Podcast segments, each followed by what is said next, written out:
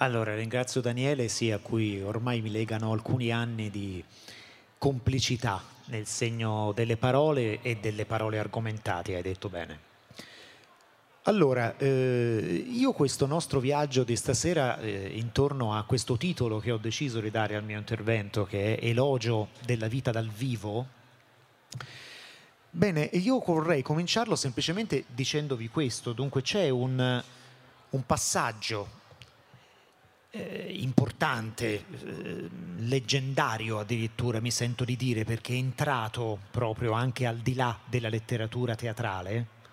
C'è un passaggio di una delle più importanti opere di William Shakespeare, che è La Tempesta, in cui a un certo punto il mago Prospero evoca degli spiriti, i quali spiriti iniziano a fare una danza e il mago Prospero fa assistere gli altri personaggi dello spettacolo a questa danza, e alla fine, soltanto alla fine, Prospero interviene e dice: bene, avete visto questa bella danza?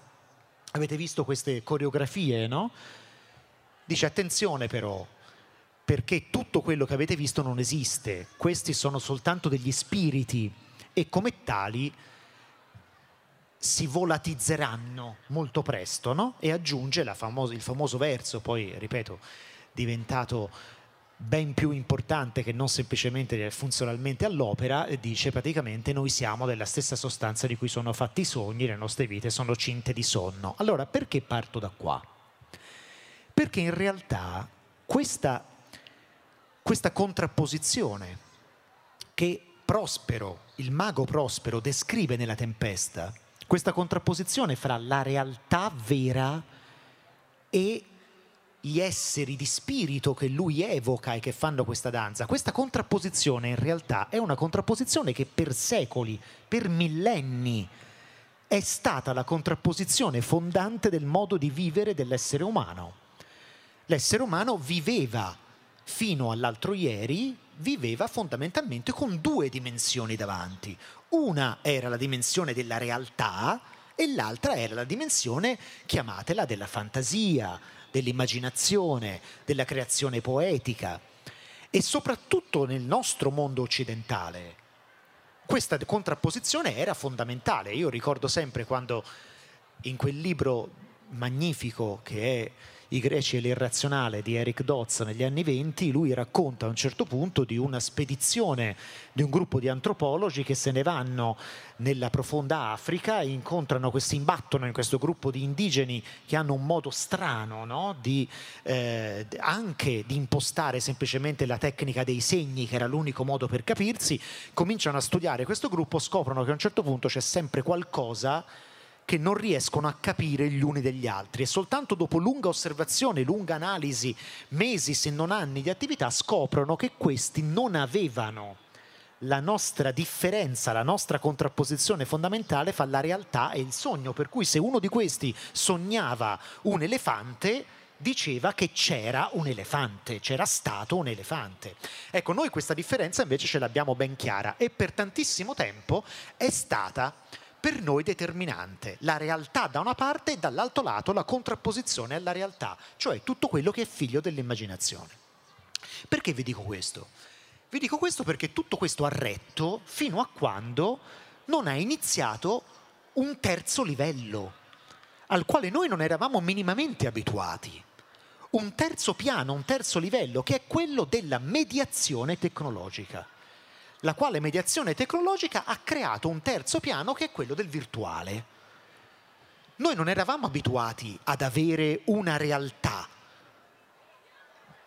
vera, una realtà non vera, fatta di immaginazione, di fantasie, di sogni, di speranze, di, chiamatele come volete, e una terza realtà, un terzo livello, fatto di quelli che potremmo denominare in qualche modo gli sviluppi virtuali fatti dall'essere umano attraverso un medium, attraverso un diaframma che è la tecnologia. Ecco, tutto questo creava dei problemi, crea dei problemi. Si è creata una terza entità, oltre alla persona e all'evoluzione della persona, si è creata il livello dell'avatar, no? Che è un ulteriore livello ancora. e pensate a quanto questo abbia complicato poi la vita nel momento in cui, per esempio, poi di questo magari parleremo perché secondo me ci sono degli echi nel passato di questa cosa, beh, quando si è creato per esempio il tema del, del nickname, che ha tutta una serie di implicazioni non soltanto dal punto di vista del codice penale, no? L'identità fittizia, ma anche delle implicazioni dal punto di vista etico, perché io ho fino ad ora un'etica della mia persona, ma ha un'etica anche il nickname che io creo e che è altra, l'avatar, ha un'etica l'avatar? Esiste un'etica anche in questo terzo livello? Allora, perché vi dico questo? Perché noi adesso usciamo dal lockdown. Siamo usciti dal lockdown da alcuni mesi e durante il lockdown è successo che nella privazione della vita reale, che rimaneva fuori dal nostro domicilio, no? Fuori dalla nostra tana, dal nostro rifugio, c'era la vita dalla quale improvvisamente tu ti trovavi allontanato, ti trovavi interdetto. E molte volte, pensate al lavoro, l'unico modo di continuare a vivere nella vita vera era accettare un diaframma che era per esempio lo smart working. Allora, sullo smart working c'è da soffermarsi un momento, perché in questo mio elogio della vita vera poi è lì che voglio arrivare. Allora, lo smart working ha evidentemente dei grandissimi pregi, ha delle ricadute assolutamente virtuose, per esempio dal punto di vista ecologico, risparmia il traffico, risparmia l'inquina, risparmia tutta una serie di... indubbiamente. Il punto qual è? Il punto è che ci sono evidentemente, secondo me, due livelli di cui parlare sullo smart, problematici, molto problematici. Il primo livello è quello che noi, è quello per il quale noi viviamo in delle abitazioni, in dei domicili, che sono stati concepiti dal punto di vista proprio architettonico come un luogo altro e contrapposto rispetto al lavoro. Guardate che questo accade addirittura dal punto di vista catastale. Quando tu acquisti un immobile, ti viene chiesto: lo stai usando, lo stai comprando per fini lavorativi o lo stai acquistando per fini residenziali? E non è che puoi dire no, c'è una via di mezzo, perché sono codici diversi.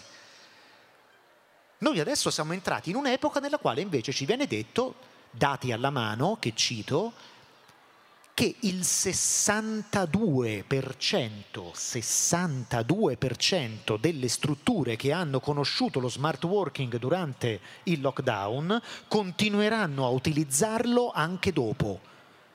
sessantadue per cento. Lo smart working diventerà, inevitabilmente diventerà una realtà. Ma io mi domando, ci stiamo ponendo il problema del fatto che attualmente le persone stanno lavorando in smart working da un luogo che è concepito per essere un luogo non lavorativo?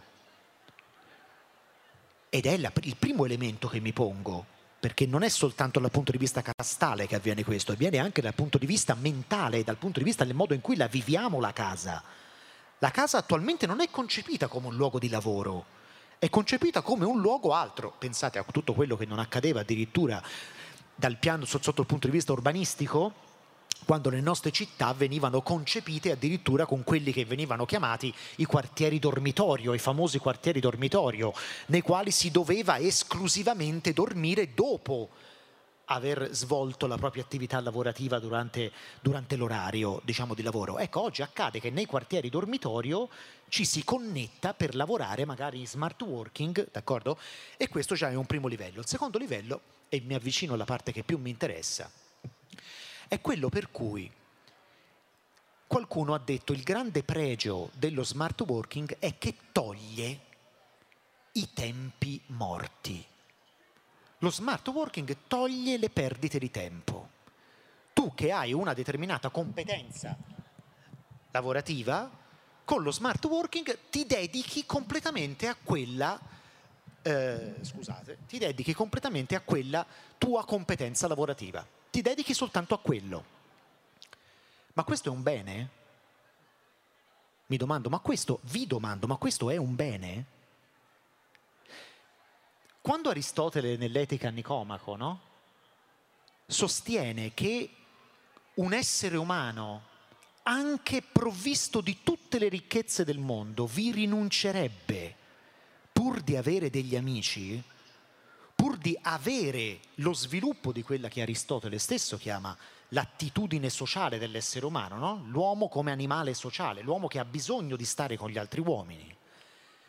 Beh, come avrebbe reagito davanti a una cosa come questa, davanti allo smart working che ti dice tutto ciò che è socialità del lavoro, socialità del ciclo produttivo, è una perdita di tempo.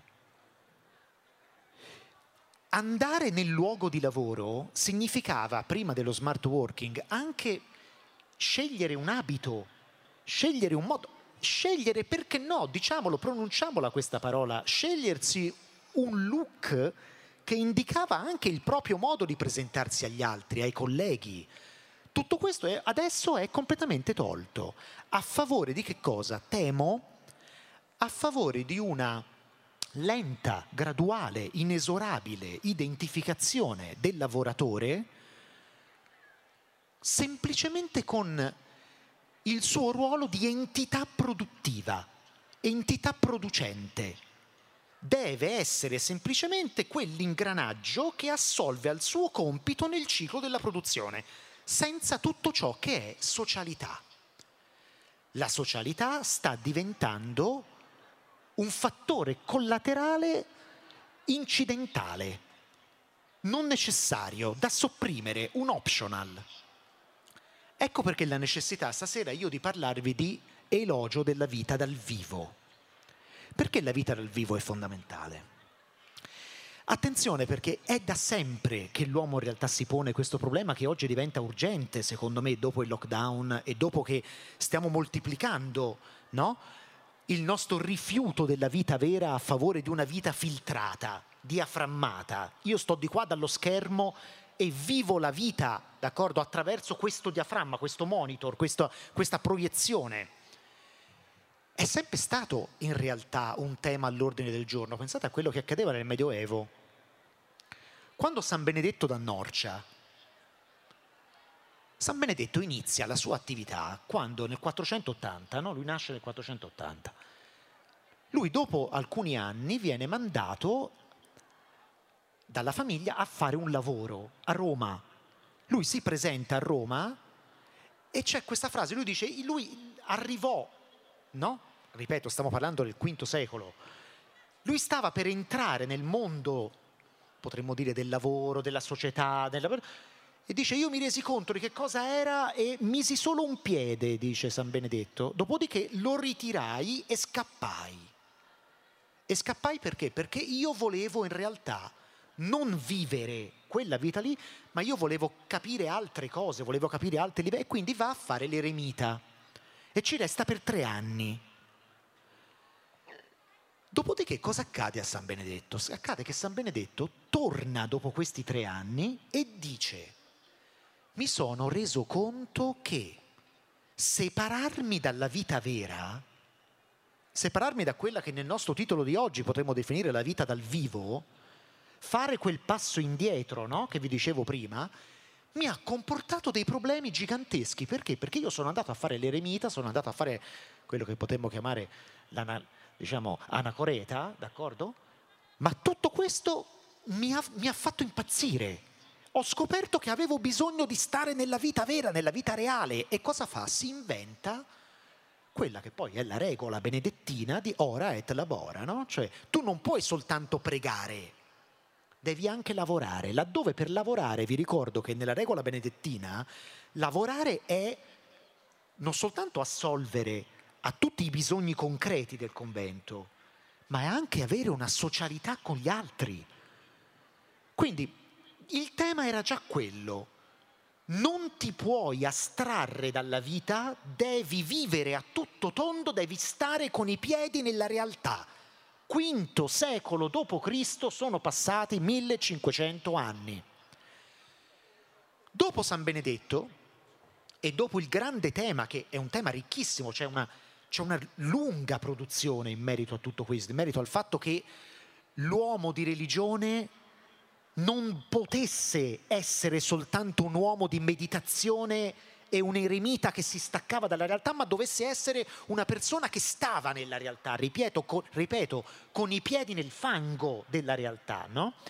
Bene, tutto questo tema poi è diventato, è diventato un'altra cosa, è diventato, è diventato il, proce, il, il processo con cui non più i monaci o gli uomini di fede, ma gli intellettuali tendevano a staccarsi dalla società e dalla realtà. Lo stesso fenomeno. Per lunghissimo tempo l'intellettuale si stacca dalla realtà e dice: io per sviluppare i miei ho bisogno di stare da un'altra parte, ho bisogno di stare in una dimensione che non sia sporca. E qui io non posso no, non raccontarvi quel libro meraviglioso, no? Che nel millenovecentoquarantatré scrive Hermann Hesse, che poi è secondo me il suo libro non così noto come Siddhartha, ma illuminante, il, il gioco delle perle di vetro, in cui Hermann Hesse si immagina, con una metafora stupenda, si immagina questo ragazzo, questo Knecht, no? Il quale entra nella comunità di Castalia, che è una comunità di gente illuminata, intellettuali, artisti, che vivono in questa specie di comunità staccata dal mondo, terrorizzati dal mondo, e dicono che il vero artista, il vero intellettuale, il vero illuminato è colui che non si sporca le mani con la realtà vera e che se ne sta fra noi, guarda caso, uso l'espressione, in un eremo, che non è un eremo religioso, è un eremo laico, ma potremmo chiamarlo un eremo intellettuale, ma va bene lo stesso, e soltanto in questa dimensione pura, incontaminata, ripeto, di rifiuto della realtà, può colmare e compiere e risolvere a tutto tondo la sua dimensione pura di essere intellettuale. E Hesse, Hermann Hesse condanna questa cosa in un modo netto. Per cui il libro è la storia di questo ragazzo che a un certo punto scappa, scappa da Castalia e scende nella vita vera dove si mette a insegnare musica col flauto. Perché? Perché là dentro capisce che non c'è modo, non c'è modo di essere non soltanto intellettuale, ma neanche essere umano. E torniamo ad Aristotele, l'uomo animale sociale. Ho bisogno di stare nella realtà, ho bisogno di sporcarmi nella realtà, ho bisogno. Uso un verbo che negli ultimi mesi è diventato foriero di altro, diciamo, significato, ma lo uso volontariamente. Ho bisogno di contagiarmi, ho bisogno di contaminarmi con tutto ciò che dalla realtà mi arriva, perché non posso sopravvivere in una comunità asettica in cui si rifiuta la realtà. Poi il libro di Hesse si conclude con questa immagine molto forte, per cui nel momento in cui lui torna nella realtà vera, si è talmente disabituato, e ora infatti ci arrivo, si è talmente disabituato al rapporto con la realtà vera che di fatto la realtà vera lo ingloba negativamente, perché lui, preso da questa estasi, eh, si mette a nuotare in questo lago semighiacciato e muore, e muore in questa specie di gara di nuoto. Perché vi dico questo? Perché un altro problema del non stare nella vita dal vivo, quindi un'altra ragione per tessere, come sto facendo, l'elogio della vita vera, un'altra ragione per tessere l'elogio, come fa Hermann Hesse nel gioco delle perle di vetro, l'elogio di chi si sporca le mani e sta nella vita vera come San Benedetto, beh, un'altra ragione è il fatto che più tu ti allontani dalla vita vera, più tu ti astrai, più tu ti chiudi nell'eremo di cui parlavamo, e più paradossalmente la vita vera diventa qualcosa con, per cui non hai più gli anticorpi e corri il rischio di esserne completamente, completamente sovrastato. Io racconto molte volte con estremo, con estremo piacere quello che accadde in Giappone, quello che accadde in Giappone quando Per, per tantissimo tempo, per secoli, no? Il Giappone ebbe quello che chiama, passa alla storia come il suo periodo, si chiama Sakoku. Sakoku in giapponese significa incatenamento. il Giappone è stato l'unico paese che a un certo punto, per secoli della sua storia, abbia attivato veramente il totale blocco delle frontiere. Per molti secoli della sua storia, il Giappone, per due secoli, il Giappone bloccò le frontiere, cioè c'era la pena di morte per chi entrava dall'esterno e c'era la pena di morte se tu, giapponese, cercavi di uscire. C'erano soltanto pochi porti dai quali si faceva l'approvvigionamento delle merci all'esterno, ma soltanto con determinati gruppi. C'era un porto riservato alle comunità cinese, un porto riservato a quella olandese, ma erano pochissimi. Per il resto nessuno può entrare, nessuno può uscire. Quando succede che l'ammiraglio americano, si chiamava Matthew Perry, nel milleottocentocinquantatré, arriva con le navi americane, si mette fuori dal porto, si schiera con tutte le navi americane e manda un comunicato dicendo: io ho deciso che io entro con le navi americane, entro nel porto. Se mi fate entrare con le buone, bene, se non mi fate entrare con le buone, forzo il blocco ed entro comunque.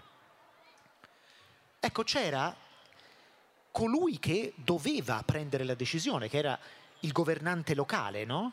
Il Tokugawa, che si chiamava, in quel momento si chiamava Ieyoshi, che è un personaggio meraviglioso secondo me e profondamente inquietante per quello che rappresenta, perché quest'uomo, che aveva vissuto, era nato, era cresciuto nel rifiuto di tutto ciò che veniva dall'esterno, potremmo chiamarlo della vita reale, no?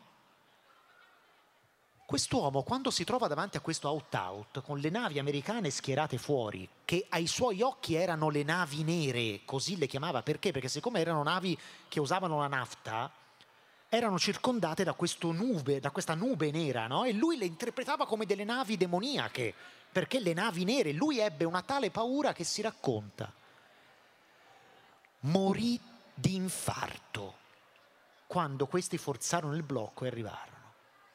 Ecco, quando noi rifiutiamo di stare nella vita vera, nella vita dal vivo, nella vita reale, il problema è che la vita reale si deforma e diventa inquietante, diventa impressionante, diventa terrificante, e tu corri il rischio di morire di paura, come il Tokugawa Ieyoshi, per qualcosa che in realtà tu deformi come terribile, mentre in realtà terribile non è, è che sei tu che hai perso la tua capacità di leggere la realtà e di stare nella realtà, ripeto, di avere gli anticorpi per la realtà.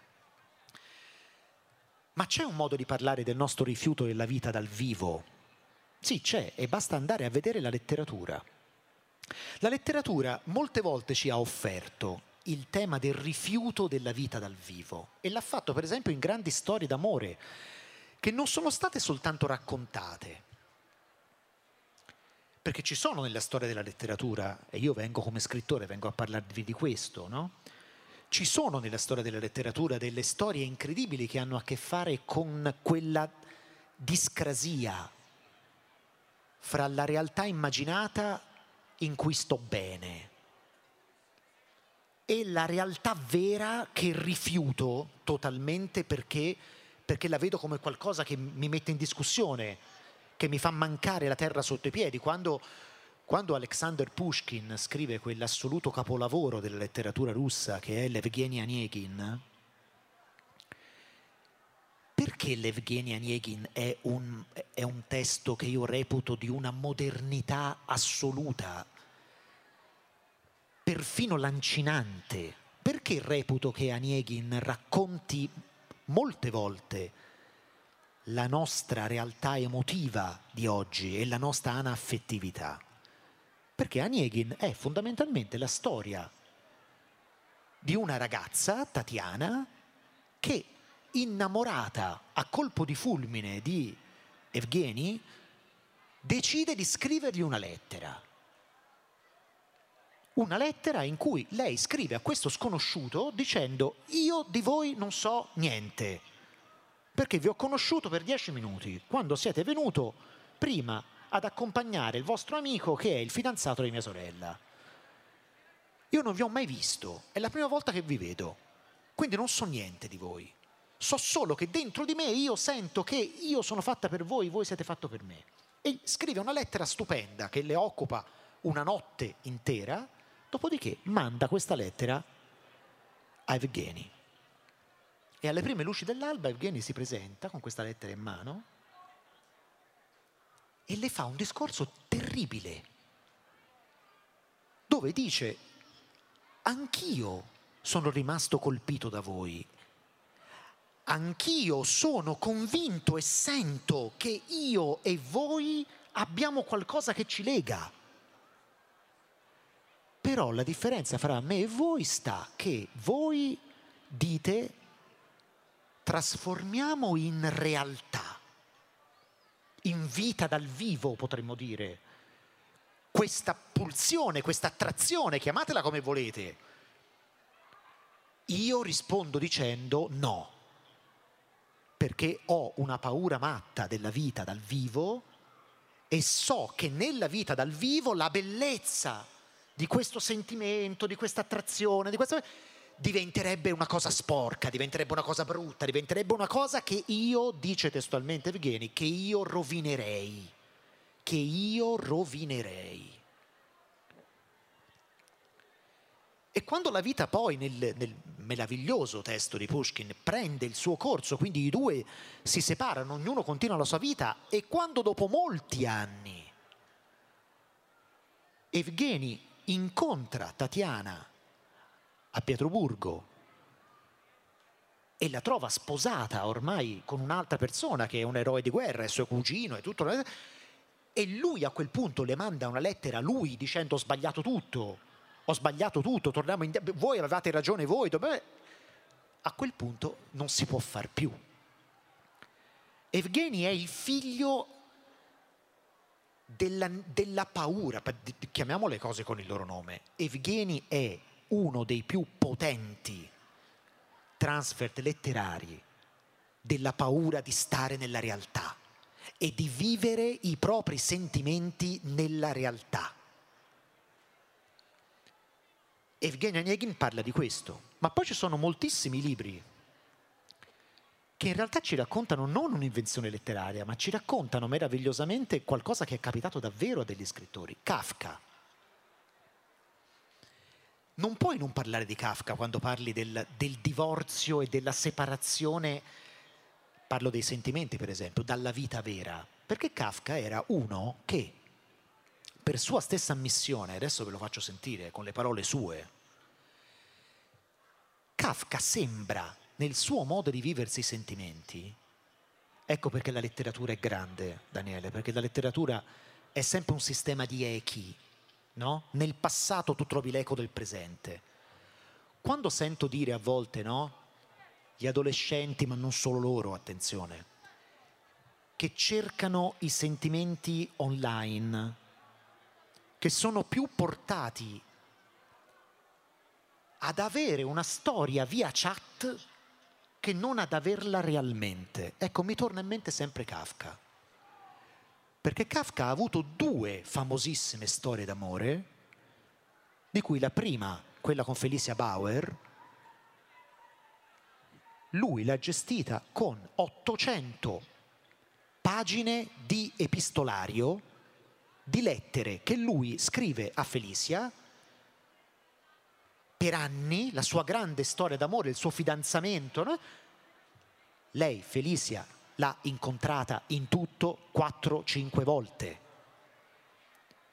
Viveva nella dimensione totalmente, totalmente epistolare, totalmente letteraria di questo rapporto e aveva paura di viverselo sul serio. Ancora di più la cosa accade. E ora ve lo faccio sentire. Ancora di più la cosa accade con il suo forse amore più famoso, cioè quello con Milena Jesenska.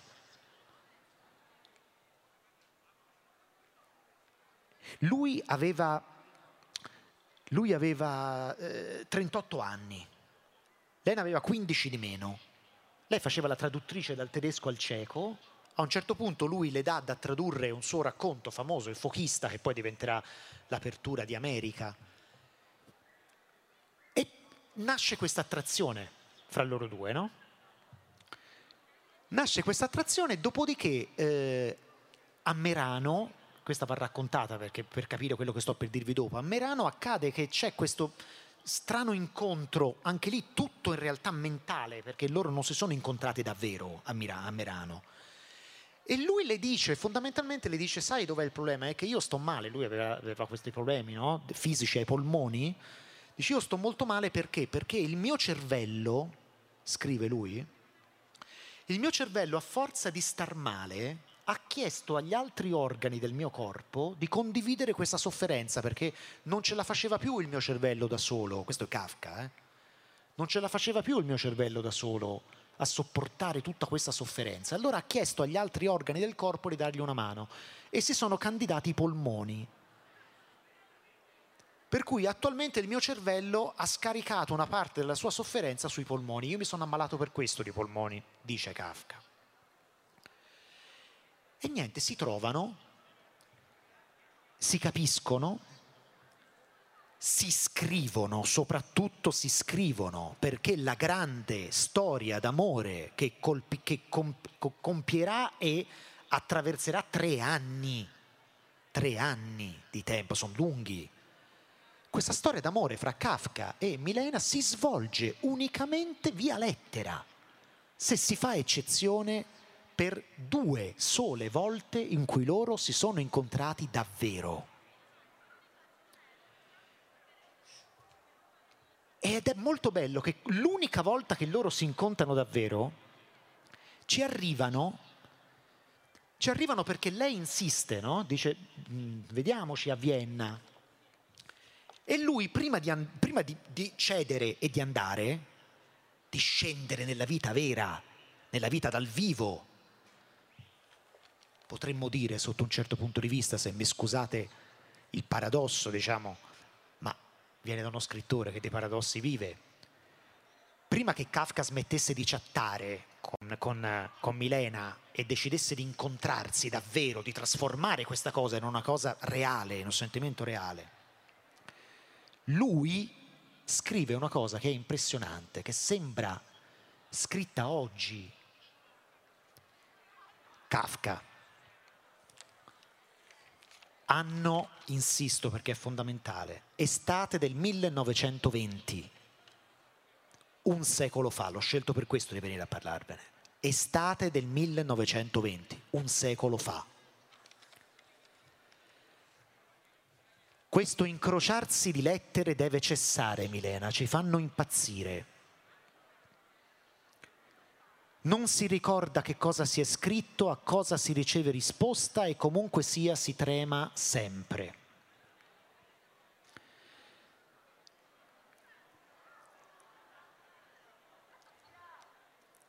Io conosco solo quanto sta nel territorio confuso dell'angoscia.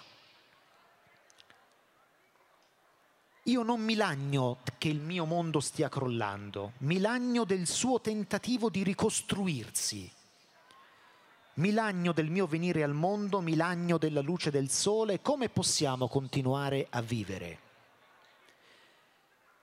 Io non ho mai vista nessuna che fosse tanto fanciulla come te, non oserò venire nella realtà, a porgerti la mano, sudicia, convulsa, unghiuta, incerta, tremante, cocente e fredda.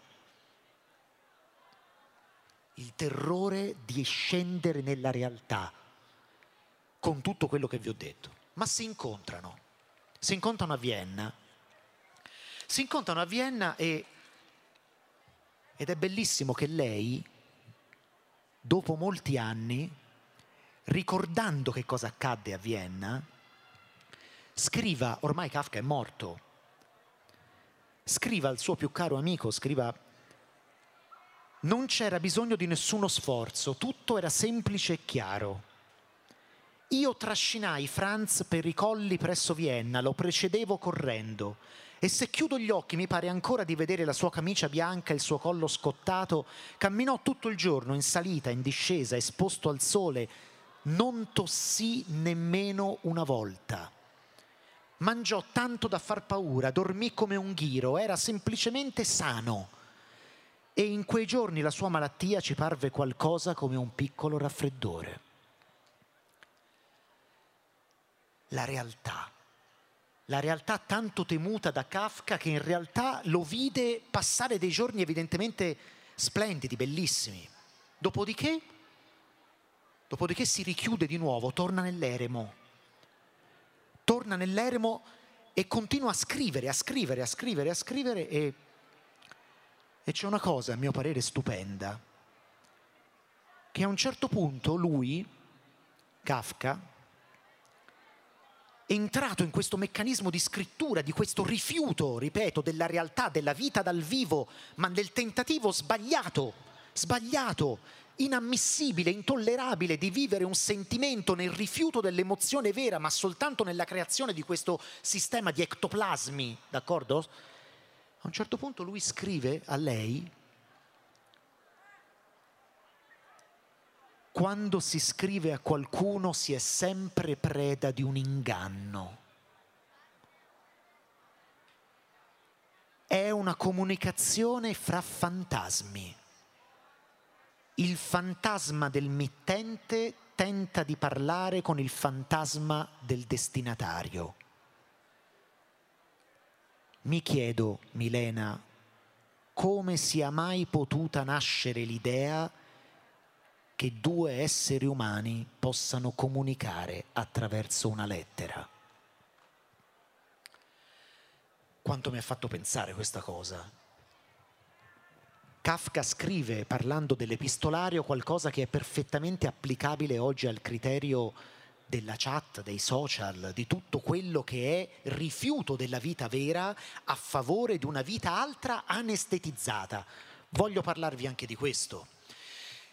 La nostra società, la nostra umanità, ha fatto un passaggio fondamentale nella sua storia quando ha scoperto l'anestetico per il male fisico. Quando voi pensate che fino a tan- tanti anni fa, nell'Ottocento, no? Se tu dovevi andare a farti anche la più stupida operazione da un, da un dentista, questa veniva fatta senza anestetico oppure talvolta con, semplicemente con il famoso tramortimento, no? Voi vi rendete conto di quanto, pensate all'ospedale da campo, quando i cosiddetti cerusici, no? Erano costretti ad amputare gambe ed arti durante le battaglie, perché tutto questo avveniva senza anestetico. Senza anestetico, per tantissimo tempo i soldati si portavano dietro delle scorte di alcol fortissimo che gli serviva Per, per tramortirsi nel caso in cui avessero dovuto essere sottoposti a, a interventi come quello, cioè in un ospedale da campo so, sotto, sotto il cielo stellato, oppure magari se fossero stati feriti o raggiunti da schegge, no? Di qualunque genere tipo. Il dolore fisico. Il dolore fisico per secoli, per millenni, che dico secoli, il dolore fisico ha fatto parte dell'esperienza umana. Poi, recentemente, perché è l'altro ieri, l'uomo è riuscito a inventare un modo di risolvere, potremmo dire io e voi, di far tacere, di mettere la sordina, di mettere il silenziatore al dolore fisico, che oggi è un'esperienza che, ahimè, noi ancora conosciamo, ma soltanto, soltanto in casi estremi, che guarda caso ci toccano ancora di più. E la nostra empatia nei confronti di chi soffre oggi è molto maggiore di un tempo, perché l'esperienza del dolore fisico per noi è un'esperienza sostanzialmente archiviata.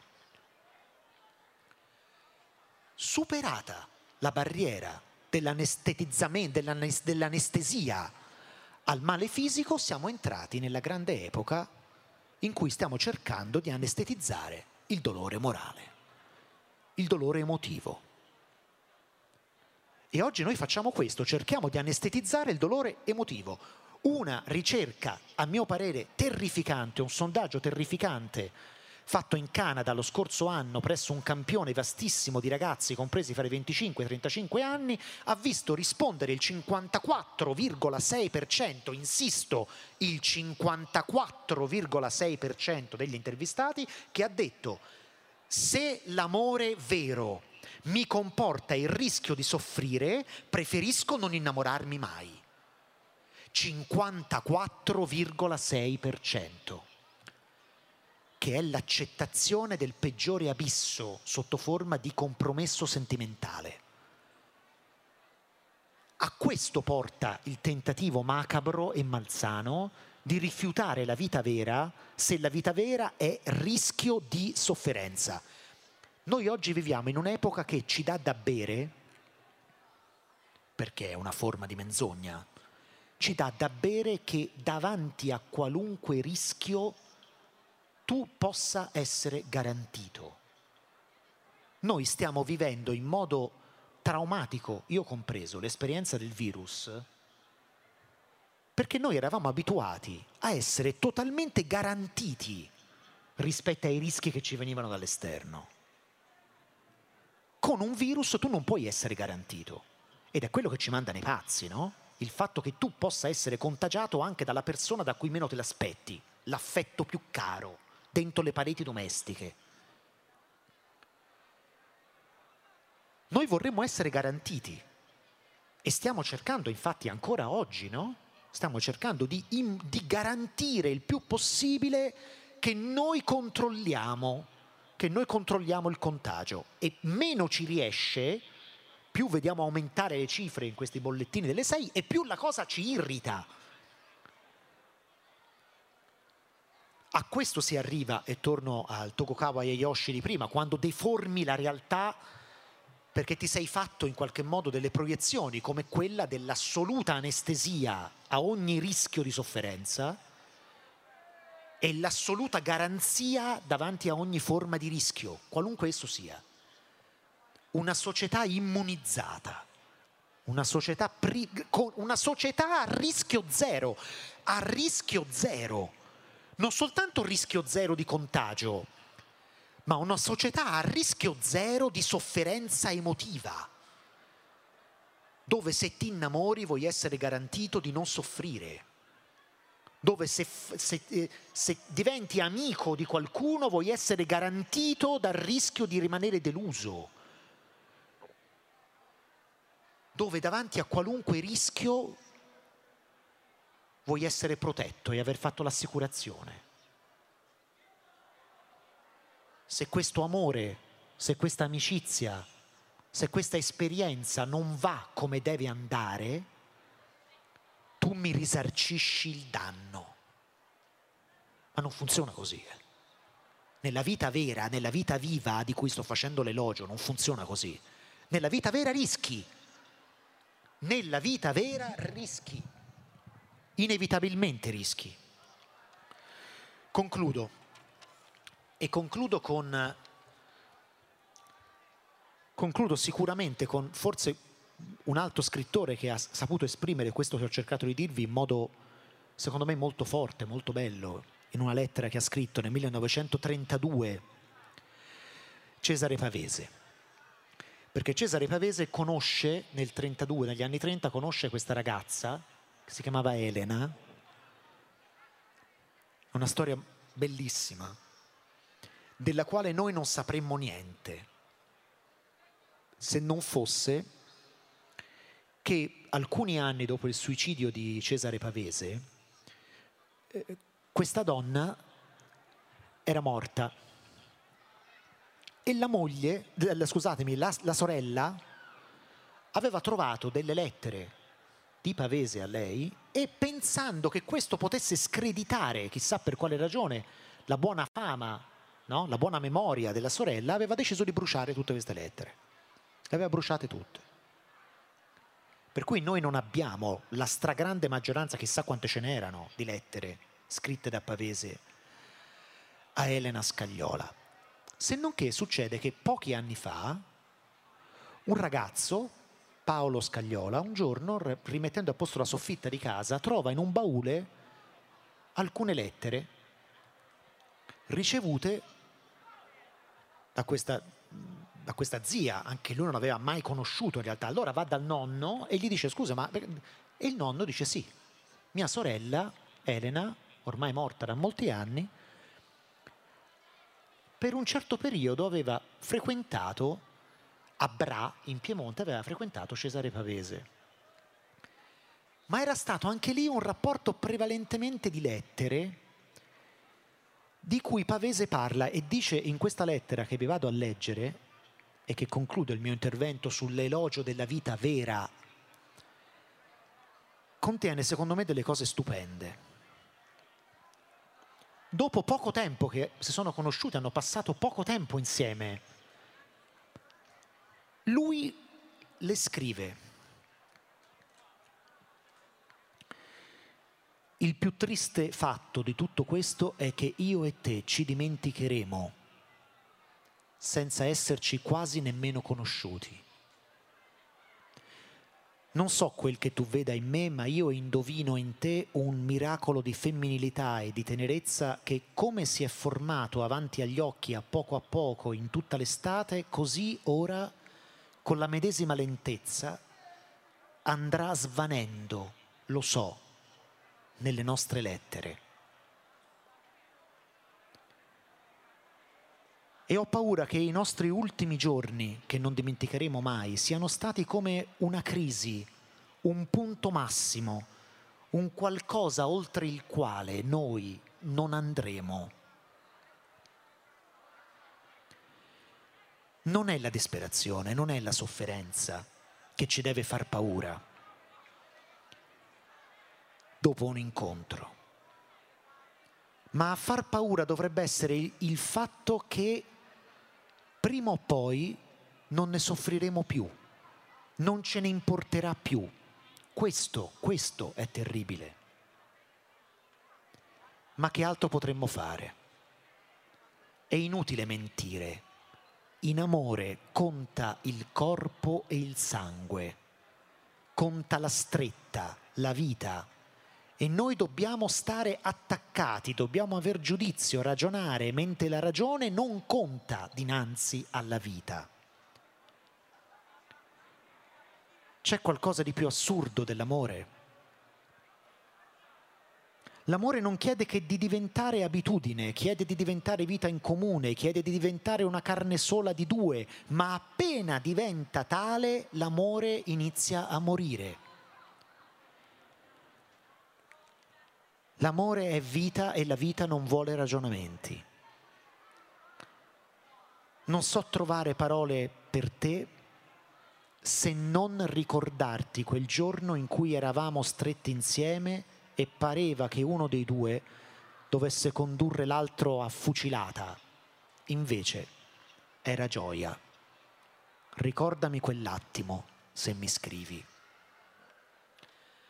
Allora, questa lettera è un elogio dell'amore vero contro l'amore scritto. È un elogio dell'amore che, avete sentito, è corpo e sangue, conta la stretta, conta la vita. È un elogio dell'amore che, dice Pavese, non può essere razionalizzato, non può essere scritto, non può essere neppure detto, perché l'amore è indicibile come... dicevano i sofisti greci, come l'essere è indicibile, perché la parola è limitata rispetto alla grandezza sterminata dell'essere, e così vale per il sentimento, che è indicibile, è intraducibile ed è soltanto vivibile come esperienza umana totale. C'è soltanto un modo di poter scrivere l'amore. E non è, come fa Kafka, sostituire all'amore vero un amore scritto, bensì è scrivere l'amore che è stato. Quello è l'unico amore che può essere scritto.